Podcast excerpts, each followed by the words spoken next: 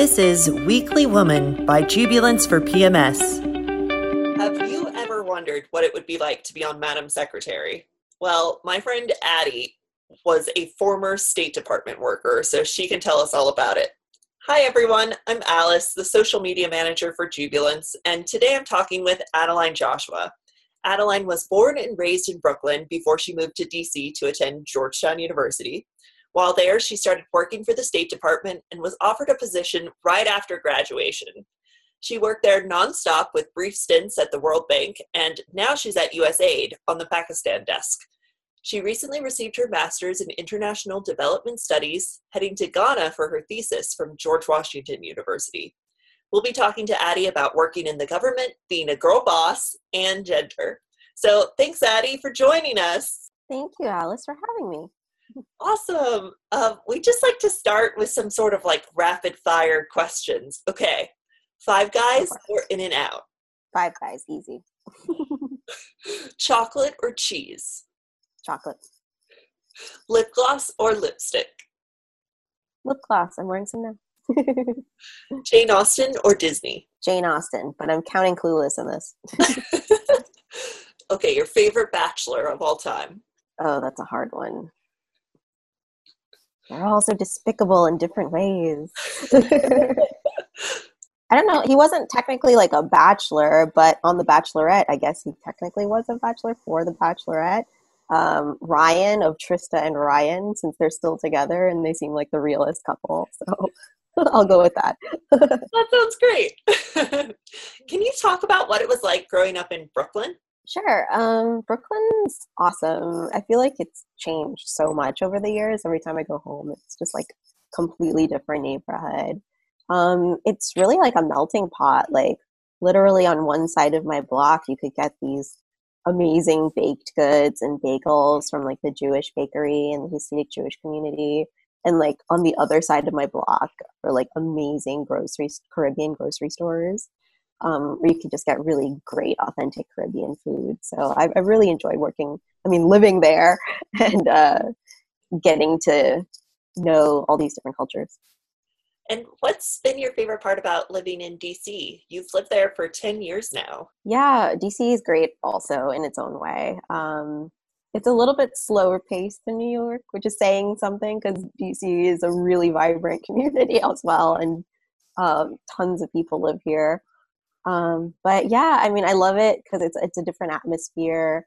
I feel like you get kind of that like southern hospitality charm of it. Plus, the accessibility is like second to none. I mean, all the public transportation here is just really great for me. So um, I've really enjoyed getting going around and exploring the the city and you've traveled everywhere in the world, um, like so many places. What's been your favorite place so far? Let's see. I I mean, I've been to really cool places, but I enjoy the trips where I get to hang out with my friends and enjoy those places. So, like our trip to Canada together, that was super fun for me. Our recent trip to California to see our friend Julie's wedding. Um, I really enjoyed that. So, yeah, I, I love going on trips with friends. Oh, and also for everyone on this podcast, Addie's my best friend. So just to, just to specify, so you can so you know that. um, can you talk about um, the some of the biggest cultural differences that you've seen between all these different places that you've lived and been in the U.S.? Um, yeah, I think definitely that um, that difference in southern hospitality, I guess you'd say, like you won't be uh, called out for cutting somebody off trying to get onto the metro. there definitely isn't that like intensity in the mornings, although it, it does get pretty intense early morning during the early morning commute. But I feel like New York commuting is next level. So I'm glad I don't have to deal with that. yeah. Um, and can you talk about your process of getting to USAID? You came from the State Department and you worked your way to the Pakistan desk. Can you talk a little bit about that? So I actually joined the, like you said, I joined the State Department um, straight out of college.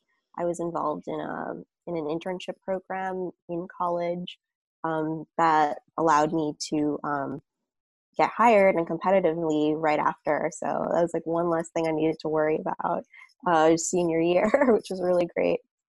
Um, and then I've been at the State Department for seven years. It's crazy how long that how long it's been, how fast it's gone.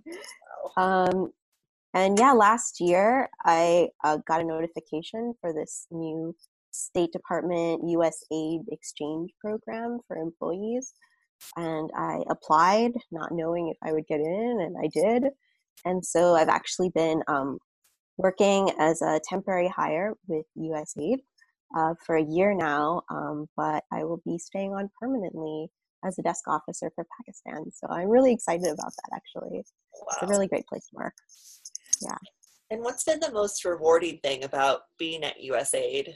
I guess working as a, a desk officer, I'm sort of a, a go between for our office in DC and our offices uh, throughout Pakistan. Um, so collectively, we call the office, the USAID offices in Pakistan, the Pakistan mission. Um, so I act as a go-between for the mission and for DC. And being the go-between, I, I get to sit in on really interesting meetings with um, the private sector, with NGOs, um, with other interagency counterparts, and um, getting to hear all these different perspectives on development just it enriches me and it's just really been a great great experience and you also had some international experience um, researching in Ghana. Can you talk a little bit about that and your project that you were working on for your thesis for your master's? Sure. So, my uh, master's thesis was um, a project that I worked on with a, a group of other grad students. Um, we studied uh, gaps in implementation um, for basic education for uh, children with disabilities in Ghana. So, um, Ghana has a lot of these really incredible inclusive education policies, but we wanted to see what the reality was on the ground and how these policies were implemented.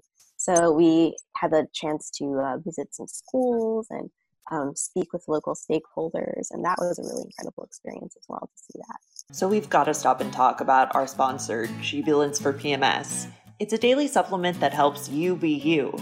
Jubilance is an over the counter nutritional supplement shown in clinical trials to relieve the emotional symptoms of PMS. That means less stress, anxiety, and more of getting back to your life. You deserve to be your best self all month long. And thanks to modern science, PMS is now optional. It's the first and only product for emotional PMS backed by real science with double blind, placebo controlled, peer reviewed studies. And it works. I work for Jubilance because I'm here to help women, and this is the real deal. Jubilance isn't just a product, it's a global mission to make PMS mood swings a thing of the past.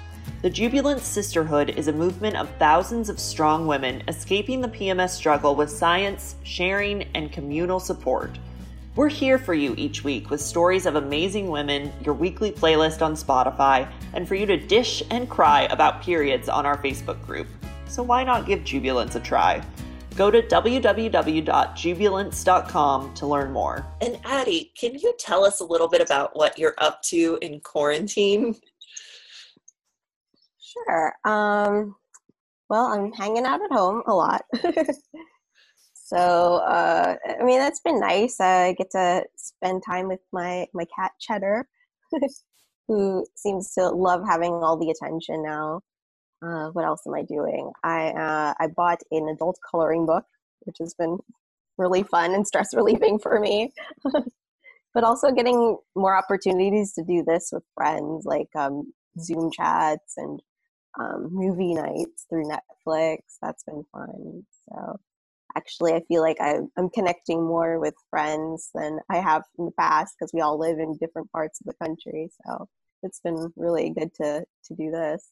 Yeah, it's been really good to see you so much. It's it's so nice. um, and something that I ask always on this podcast is, what is your definition for womanhood? Um, I know it's probably something that can shift like five minutes after you even have this conversation with me. But um, for you, right now, right at this moment, what is your take on being a woman? I guess my definition of womanhood would be contributing that other side of the story. So I feel like, especially in development, um, there are a lot of issues with making sure that the gender perspective is always taken into consideration when designing projects. Um, I know with um, like right now with COVID 19, a lot of people are concerned about the implications that COVID 19 has on women and how staying at home um, in possibly dangerous situations with partners and spouses could lead to increased um, instances of violence on women and how like pregnant women aren't even considered when developing these drugs like testing on pregnant women to see how these effects um, to see how uh, what the effects would be. Um, so being able to contribute that perspective making sure that we have that perspective included at the table is important. And i'm curious too i know like our idea of being a woman and being female and gender um, is constantly shifting. But um, you've lived in Spain, you were in Ghana for quite some time. Um, did you see a difference in what gender is and how we define it in these different cultures and countries? How gender is defined. I mean, I guess it comes down to the roles that women play in these countries. So, um, in a lot of countries in Africa, women are a lot of women are primarily smallholder farmers or contribute to the um, unofficial economy um, as um, like um, running small scale businesses and things like that that don't always get counted. Um, so it's like women are out there doing the work, but they aren't really getting credit for it in the uh, grand scheme of like how we count people contributing to the economy. Um, so that's a, um, an interesting area, and it's something that we need to shed more light on. And uh, if a woman were to walk up to you today and you just had one piece of advice to give them about, it could be about anything, uh, what would you tell them? Uh, so I guess one helpful piece of information that I always try to remind myself is to not get caught up in what other people are doing because you know and I, I, social media does not help at all with this. Like it could be really hard to not compare yourself to like other people's success and how other people were able to get to where they are maybe faster.